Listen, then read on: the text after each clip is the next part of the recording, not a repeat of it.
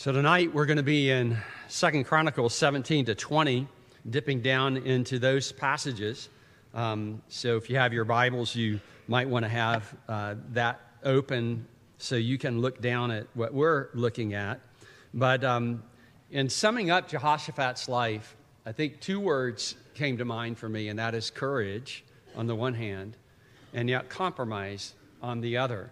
Um, courage and com- compromise. We're going to see in Second Chronicles 17 and also in, in chapter 19 that Jehoshaphat showed a courageous heart for Yahweh's ways. It took courage. It takes courage to knock down things that don't belong in order to build things that do. And he showed that kind of courage and that kind of leadership. At the same time, Jehoshaphat was a human being. He had flaws, and the scripture is honest with us about them. He had compromising alliances with the Yahweh haters. There were King Ahab and his family in particular, that was in the northern tribes of Israel. Uh, Jehoshaphat, for some reason, felt compelled to try to keep a connection there, and it ended up causing a lot of trouble in his family in the years to come. We see that in Second Chronicles 18. And then I, I wanted to end with this just amazing passage in Second Chronicles 20 that shows his complete reliance on Yahweh in crisis. Had a crisis that came into his life that was really bigger than anything he could manage. And he and um, Judah went to the Lord and sought his face, and the Lord gave them a mighty victory. So, Jehoshaphat, characterized by courage, characterized by compromise, and, there, and there's a lot we're going to learn. Normally in the evening, I don't have a lot of application questions uh, just because we were covering so much. Tonight, there's going to be a lot of application questions. So uh, hold on to your hats. All right. Courageous heart for Yahweh's ways. We see this introduction to Jehoshaphat in Second Chronicles 17. By the way, Jehoshaphat's name means uh, Yahweh uh, has judged, or Yahweh is the judge. And so you, you have this idea of, of God being king of my life, God being the one that's going to call and, and um, respond to how I'm living. So, Jehoshaphat, his son, this is the son of Asa, reigned in his place and strengthened himself against Israel.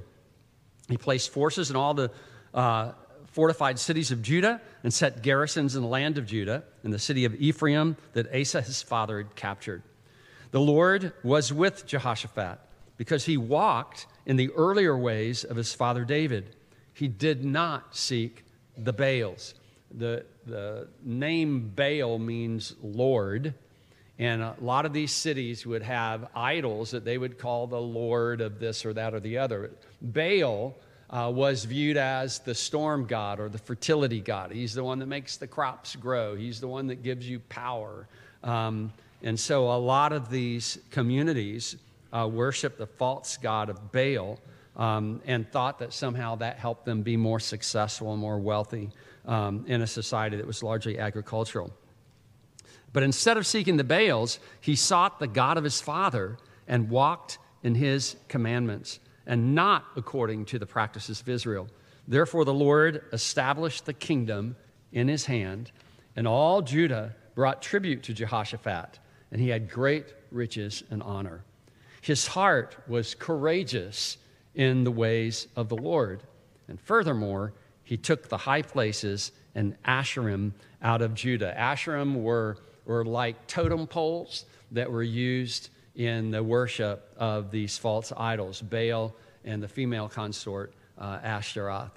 So when you look at this passage and you're trying to get a read on who's Jehoshaphat and, and why was his life the way that it was, the very first thing that you notice is that the Lord was with him.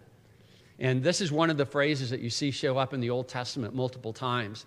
Uh, people that God has used, the Lord was with them. You think about it, if you're living your life and you know that the Lord is with you in what you do, it, it gives you a level of courage, uh, a way of, of tackling life that you wouldn't have otherwise. And we see that the Lord established the kingdom in his hand, but we also see that the Lord was rewarding Jehoshaphat for walking in the earlier ways of his father David for seeking the God of his father, not the Baals, for walking in God's commandments, not according to the practices of Israel, and, and that his heart was courageous in the ways of the Lord. And that included the demolition, taking down the high places and the Asherim out of Judah. And, and beyond this, as we start reading about Jehoshaphat, we learn that he not only was doing the right thing himself from the heart and from the way that he lived life, but he also tried to extend that among all the people of Judah. He showed pastoral concern for the entire nation. And since he was king, he had the leverage to actually send officials and Levites to teach God's law to the people. What, what Jehoshaphat was doing was in line with what God had revealed about himself in his word. And so Jehoshaphat then says, okay, let's let the word of God get to as many people as possible. We read in Second Chronicles 17, uh, 7 through 9, in the third year of his reign, he sent his officials, Ben Hail, Obadiah, Zechariah, Nath- Nathanael, uh, Micaiah, to teach in the cities of Judah. And with them, we're told that he sent Levites as well. And with the Levites, he sent priests uh, in order to teach in these cities of Judah. And verse 9 tells us, and they taught in Judah, having the book of the law of the Lord with them. And they went about through all the cities of Judah and taught among the people. We learn in chapter 19 that he also appointed judges who would make righteous judgments in the fear of Yahweh. Think about what happens if you've got just laws, you've got laws that are righteous, but you've got judges that don't enforce them or judges that take bribes. Um, we see this in our own land that you can have um, you can have people that are wicked that are the executive branch. You can have people that are wicked that are in the legislative branch. You can have people that are wicked that are in the judge. You know, you can, you can have those that are teaching people that are teaching them the wrong thing. What Jehoshaphat tried to do is to take the revival that was in his own heart and to actually spread that throughout the whole nation. So he appointed these judges. And we read about it in Second Chronicles 19. Jehoshaphat lived in Jeru- at Jerusalem and he went out again among the people. He seemed to have a real heart for people from Beersheba to the hill country of Ephraim, so from the south all the way to the north, and brought them back to the Lord, the God of their fathers. Well, how did, how did he, you know, he's one man, how did he get among all these people? Well, he appointed judges in the land and all the fortified cities of Judah, city by city and said to the judges, Consider what you do, for you judge not for man, but for the Lord. He is with you in giving judgment. Now then, let the fear of the Lord be upon you. Be careful what you do, for there's no injustice of the Lord our God, or partiality, or taking bribes. So, what Jehoshaphat is doing is making sure he's multiplying testimony to the Lord. He's using his influence to influence others who can influence others. And God calls us to do the same kind of thing. We read further in, in 8 through 11 that he appointed certain Levites and priests and heads of families in Israel to give judgment for the Lord and to decide disputed cases. Um, and he, he keeps warning them about doing this in the fear of the Lord and in faithfulness and with their whole heart. And whenever cases come to them, um, he calls for these judges to warn people according to God's law so that they don't incur guilt and so that wrath doesn't come upon them from the Lord. And, and he, he sums up all of this with deal courageously and may the Lord be with the upright. So he uses his influence to actually spread justice that's in line with God's word throughout the land. And it, it's fitting with his name, Jehoshaphat. Yahweh is judge. Um, think about what Jehoshaphat does now. He followed David's righteous example, as did his father Asa. So David would have been his great great grandfather. Asa was his father. He sought the Lord he lived daily life in obedience to the Lord. He was courageous in the ways of Yahweh. He, he destroyed what was used in idolatry, and he established righteous teachers and judges in the land. I mean, this, this guy did a lot. And he, and he got going at it very early on in his reign. He didn't wait a long time to get it going. And, you know, as I thought about Jehoshaphat, and I thought about our trying to serve the Lord, in a similar fashion in our times. You know, I don't think we have any kings among us, except being kings and priests in the, in the uh, kingdom of Jesus. But in, in terms of this level of influence, we don't have it, but we have some influence. If you're a parent, if you're a student, if you have friends, you have influence. So let me, let me ask some questions that, that you could take with you. And as I thought about these, I, I think I'm going to have to think about these all week long. So these are some questions for you to think about all week long. What godly examples has God given you to imitate? It might be a dad or a mom. It might be a granddad, a grandmom. It, it, maybe there's nobody in your family that actually serves the Lord, but you know somebody that does. It might be a friend. It might be a coworker. Um, it might be somebody you've read about. What godly examples do you have that show you kind of in practical ways, this is what it looks like when you're, when you're serving God. And then, second, how are you seeking God in your life? Because this, this really starts at the heart. What do you want? What do you actually desire out of life? Do you, among your desires, is your chief desire God Himself? What, what are you doing to express that desire for God? How does your daily life show obedience to God's commands? It's really easy to disconnect.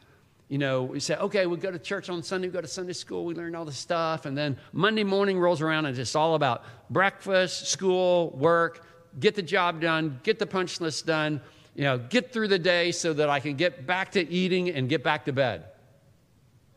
Well, if that's all life is about, like, you know, it's not very human, okay? You, you want it to have some kind of purpose. So, how are you showing obedience to God's command? Think about it. Going through your day, going like, God, what would God want me to do? What has God commanded me to do? And, and look, you can be four years old, and there are things that God has made very clear He wants you to do, right? What are those things? Like you, you know God doesn't want you to lie. You know God doesn't want you to steal. You know God wants you to obey your parents. We know God wants you to be in His Word. We know God wants you to be. There's all kinds of things that God has commanded that's for your good and for the good of others, as well as to His honor. And then, how are you showing courage to walk in God's ways? You know, as you go along, I think there's, there's more and more peer pressure not to walk in God's ways you know, you hit, you hit the, the infamous teen years. And, you know, hopefully you can find some, some fellow students that actually love God with their whole heart. But even if you're in a Christian school, there's a lot of kids that don't. They're like, they look at you weird, like, what, you, you actually read your Bible every day? Really?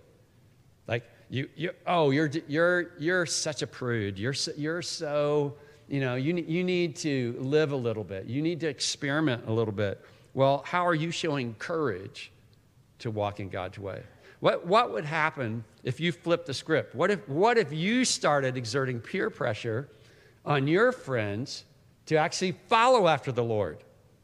Or, you know, young couples that are like, it's all about uh, how, how can we save enough money to buy a house? You know, how can we get a better car? When can we start our family? Uh, how can I build my career? Well, how about changing the conversation to, hey, how's, how's it going with you and God? Like, what, what's happening in your life with Him? And who have you shared the gospel with recently? And who are you praying for? And who are you helping? Okay? How can you show courage? What are ways that you are getting rid of whatever turns your heart from God? As far as I know, there's not a local um, temple to Baal or Ashtaroth in our community, at least not that not that advertises itself as that. But there are plenty of things available that would draw your heart and the heart of other people away from God. And, and some of those things are appealing. Some of those things can find root in your heart. What are you doing to get rid of whatever is turning your heart from God? And in what ways are you bringing the influence of God's word into the lives of others? Like, th- think about okay, it, if God uses His Word to help you as you're reading or as you're listening, is there a way that you could take what you've gained and pass it on to someone else? Like, wouldn't it be cool? Let's say you're in ninth grade or 10th grade. Wouldn't it be cool if you had a, a, a, a texting group where you actually shared what you read in Proverbs today? that was helpful to you? Um, what, what if you were to share with a friend that you know doesn't know Jesus something about what it's like to serve Jesus and, what, and who Jesus is?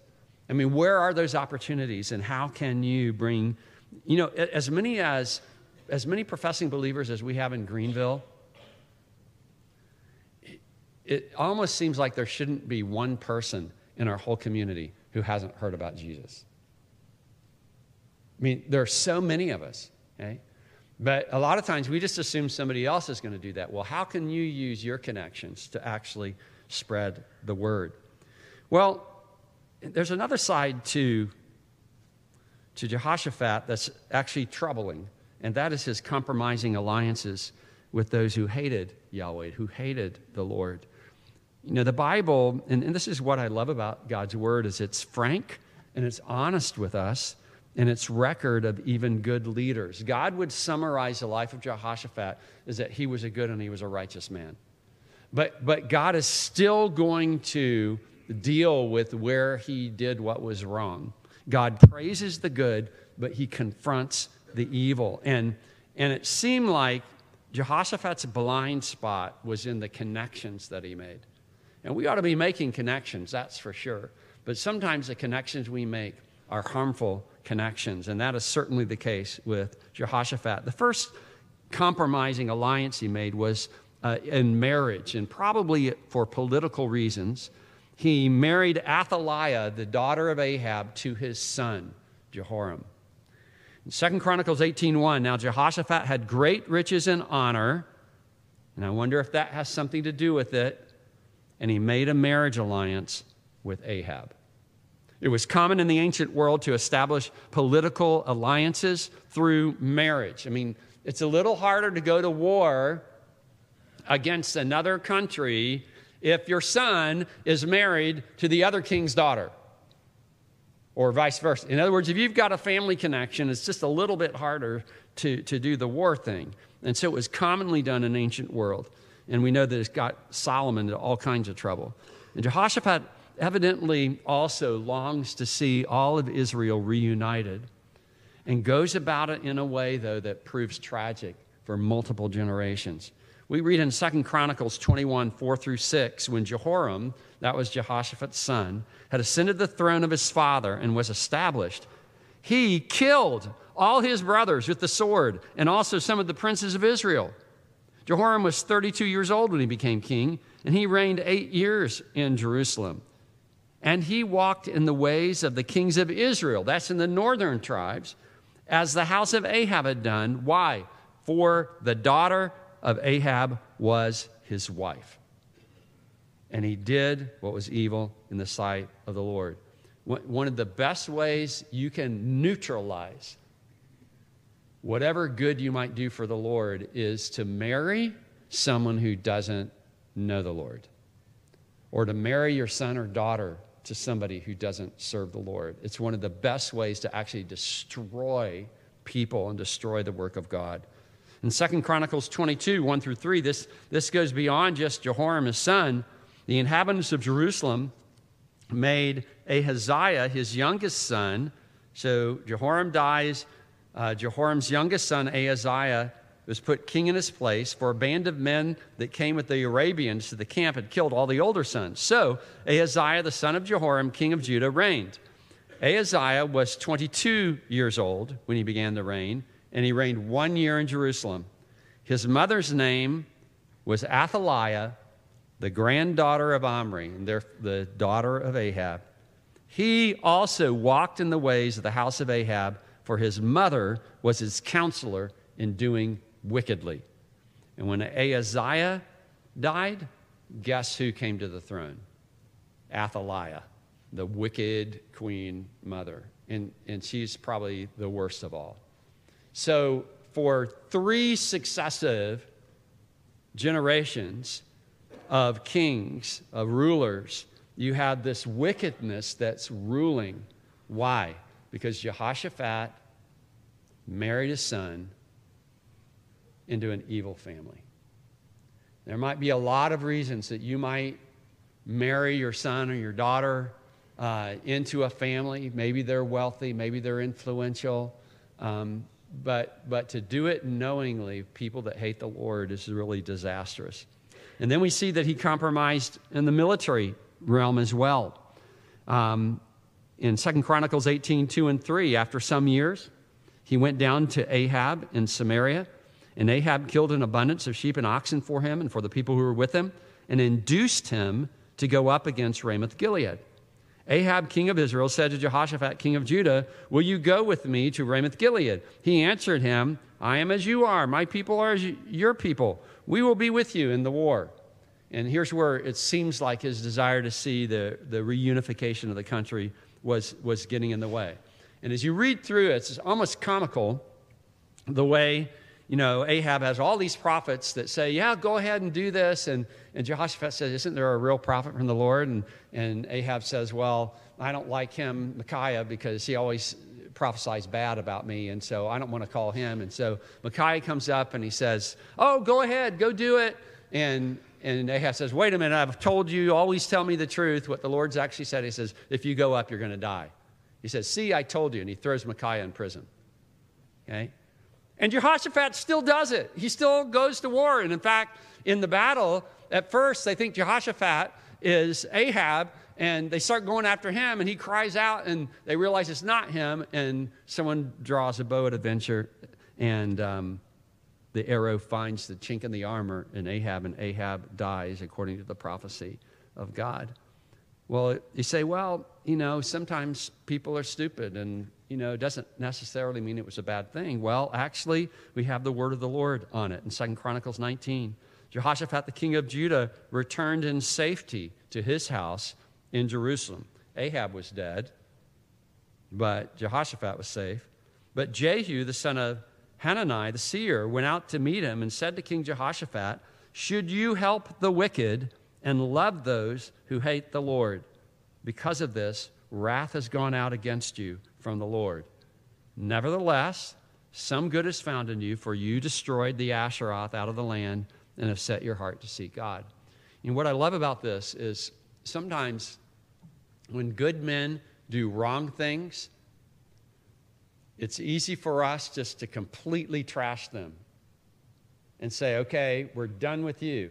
In other words, we live in a world where there's only white hats and, and black hats, only good guys and bad guys, and, and they can't ever mix. The reality is that because we're all sinners by birth and by choice, all of us do things from time to time that are wrong, that need to be confronted, but it doesn't mean that you totally discard the person. We see the example of God and, and just his honesty about Jehoshaphat. Well, there's one more time. It's like Jehoshaphat never got over this problem, this blind spot, because later, after this, Second Chronicles 20, verse 35, Jehoshaphat, king of Judah, joined with Ahaziah, king of Israel, who acted wickedly. So this is a generation yet further, he joined him in building ships to go to Tarshish, and they built the ships in Ezion Geber. Then Eleazar, the son of, I, I don't ever remember even reading this name before, but it's quite a name if you're looking for a name for a kid on the way. Dodavahu of Mareshah prophesied against Jehoshaphat, saying, Because you have joined with Ahaziah, the Lord will destroy what you have made. And the ships were wrecked and we're not able to go to Tarshish. If you look at every one of these, uh, all of these compromises ended up in harm being done. All, all of them really ended up in disaster in various ways. And, you know, a lot of times, you know, we can be baited into doing things we know are wrong, making alliances, friendships we know are wrong, um, that, that, that we think somehow are going to come out well. And we're forgetting who rules the universe. Um, marriage, military, commercial, these are common alliances that can corrupt a person or a family or a nation. We know in the New Testament, Paul makes this application. Do not be unequally yoked. A yoke would put two oxen together so they could work together.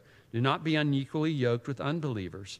What partnership has righteousness with lawlessness? What fellowship has light with darkness? What accord has Christ with Belial? And what portion does a believer share with an unbeliever? What agreement has the temple of God with idols? For we are the temple of the living God. And, and what you see in the New Testament in application, and you say, okay, we're supposed to take the gospel to all people. And 1 Corinthians 5 talks about um, that, that we break company with a believer who is engaged in sexual immorality, but it doesn't mean that we break company with all people that are that way because else we'd have to go out of the world. This is common. So the, the point is not that we cut ourselves off from everybody, but we don't yoke ourselves together in a way where we're giving uh, credence, where we're giving advancement to idolatry and to what is actually doing destruction to people and what is actually dishonoring God.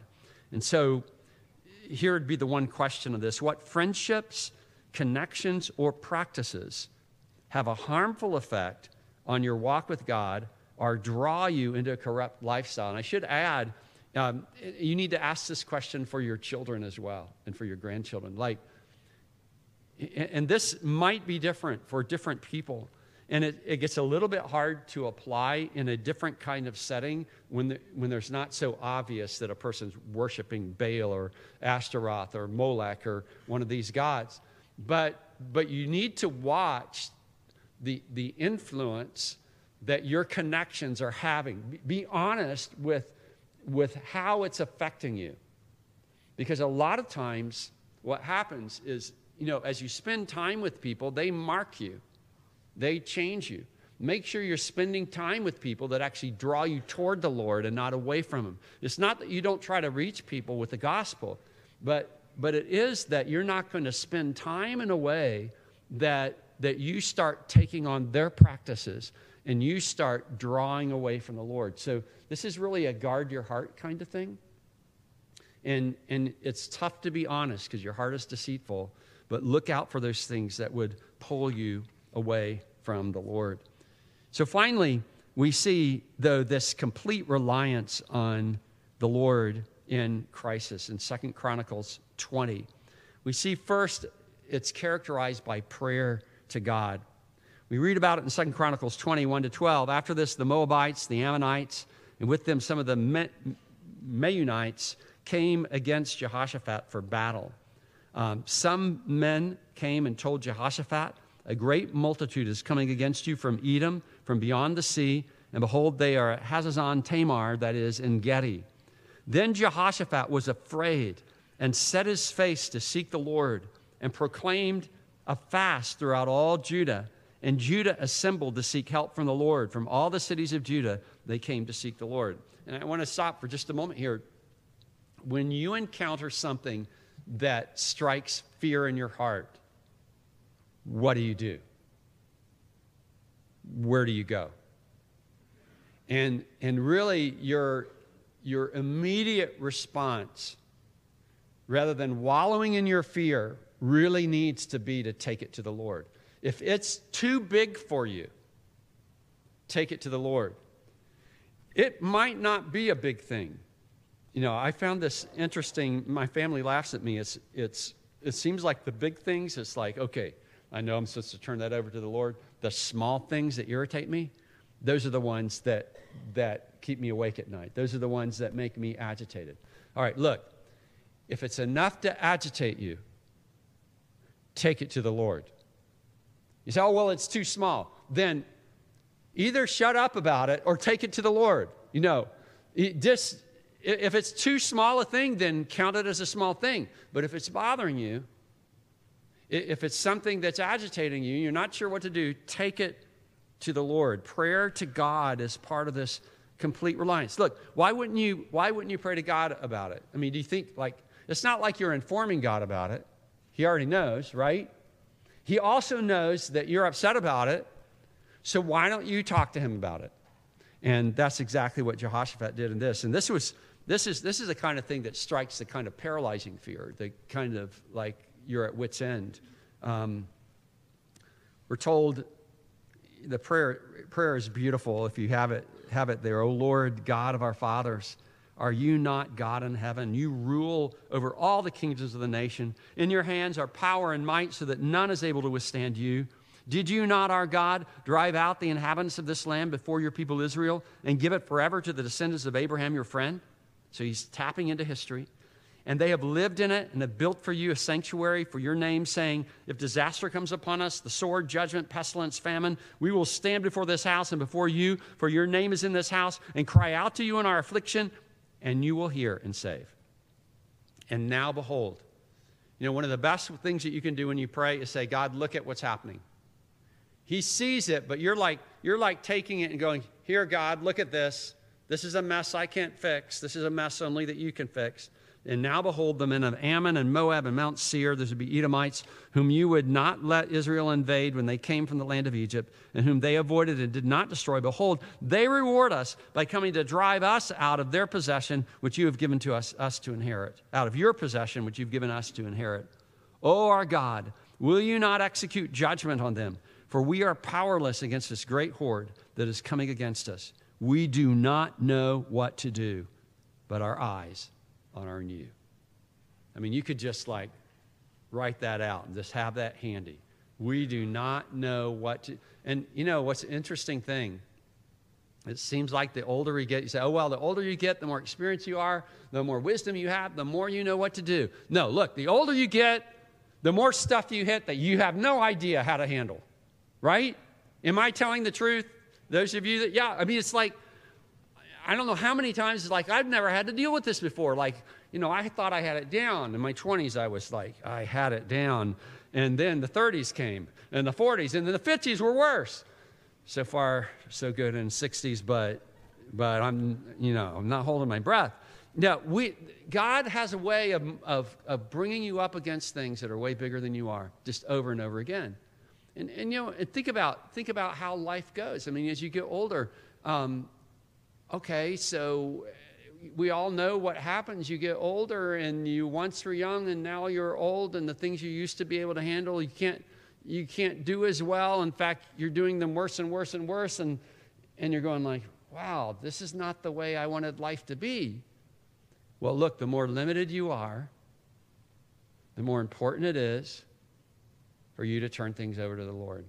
You know, it's really what what the Lord teaches us when He has us hit things we don't know how to handle. So you see the prayer to God, and then you see the promise of God. God gives him an answer to this prayer from the prophet in verse 15 Listen, all Judah and the inhabitants of Jerusalem and King Jehoshaphat, thus says the Lord to you Do not be afraid and do not be dismayed at this great horde, for the battle is not yours, but God's.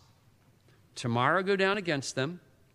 Behold, they will come up by the ascent of Ziz you will find them at the end of the valley, east of the wilderness of Jeruel.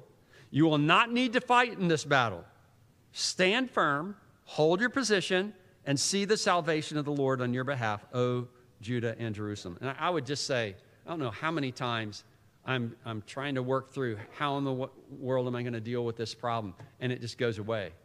And I'm going like, was that it? Like, I, I thought this is going to be the end of the world, and and God, you just changed the equation.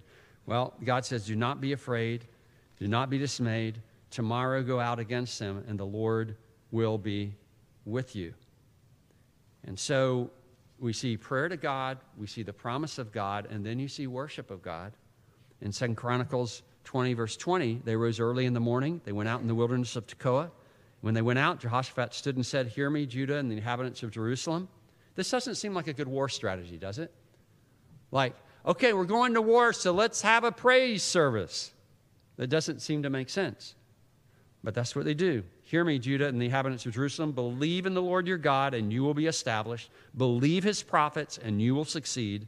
And when he had taken counsel with the people, he appointed those who were to sing to the Lord and praise him in holy attire. And they went before the army and said, Give thanks to the Lord, for his steadfast love endures forever. Don't ever forget that God's love never quits. And when they began to sing and praise, the Lord set an ambush against the men of Ammon, Moab, and Mount Seir, who had come against Judah, so that they were routed. Well, what happened? For the men of Ammon and Moab rose against the inhabitants of Mount Seir and devoted them to destruction. And when they made an end of the inhabitants of Seir, they all helped destroy one another. They all started fighting each other. So all Jehoshaphat and the people of Judah had to do is watch and the army that had come against them destroyed themselves. The worship of God, because God, it was completely the Lord's doing. And, and, you know, this is not the kind of thing that happens every day of your life, but there are occasions, particularly those occasions where there is no way you can handle it, where God just steps in and does it. It's not hard for Him, there's nothing hard for Him. And so, what's the result of all this? We see the fear of God. The fear of God came on all the kingdoms of the countries when they heard that the Lord had fought against the enemies of Israel. So the realm of Jehoshaphat was quiet, for his God gave him rest all around. So, three questions that come from this particular chapter. What should you be praying to God about? Start with the things that you're afraid of. Start with the things that you we really don't know what to do. Start with the things that are causing you agitation. What should you those are the things that you should be praying about. And then when do you worship God? I mean, this seems like an inconvenient time to worship God. But, but the time to worship God is when you need to have full confidence in how powerful and how great He is and, and what His steadfast love is like. The time to worship God is on the battlefield. Isn't there that song we sing, you know, stand, kneeling on this battlefield? Uh, I, I can't remember. It just suddenly came to mind. Uh, but, but thinking about how much God has done, and on the battlefield is a place to kneel before the Lord and, and worship Him. How does your life, third, encourage the fear of God. In other words, how does your life show that God is at work? Can, can people see the work of God through you and in you? Because because really,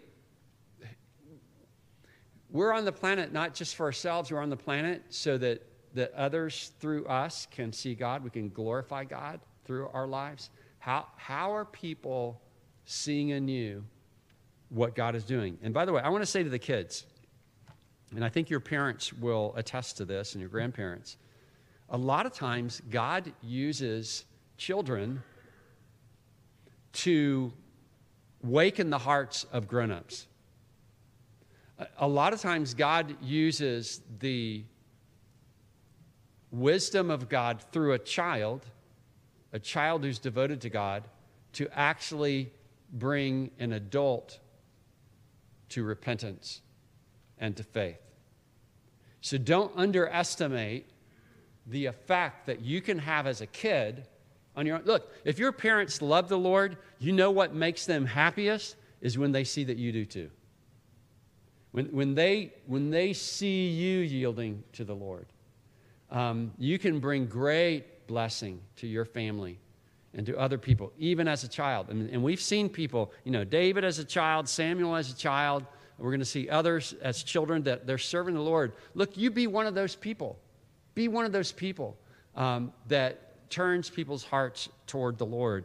And as we get older, you know, you, if you're still here, you still have opportunity. No matter how old you are, you still have opportunity to show people God at work in your life and to cause them to fear the Lord and to, to worship him because of what he's doing. We learned a lot from Jehoshaphat. Ultimately, it's Jehoshaphat's God that made the difference. It, it, it drove how he lived life. And you're going to have flaws in your life like he did. Hopefully, when you're confronted about them, you'll respond with repentance and uh, humility uh, rather than getting angry and you just keep serving the Lord. Well, let's pray. God, we pray that you would grant to us courage and that you would help us avoid compromise as we seek to serve you. As we enter into times of crisis, Lord, may our hearts be toward you. May we pray. May we worship. May we see you intervene on our behalf and for your glory. For it's in Christ's name we pray.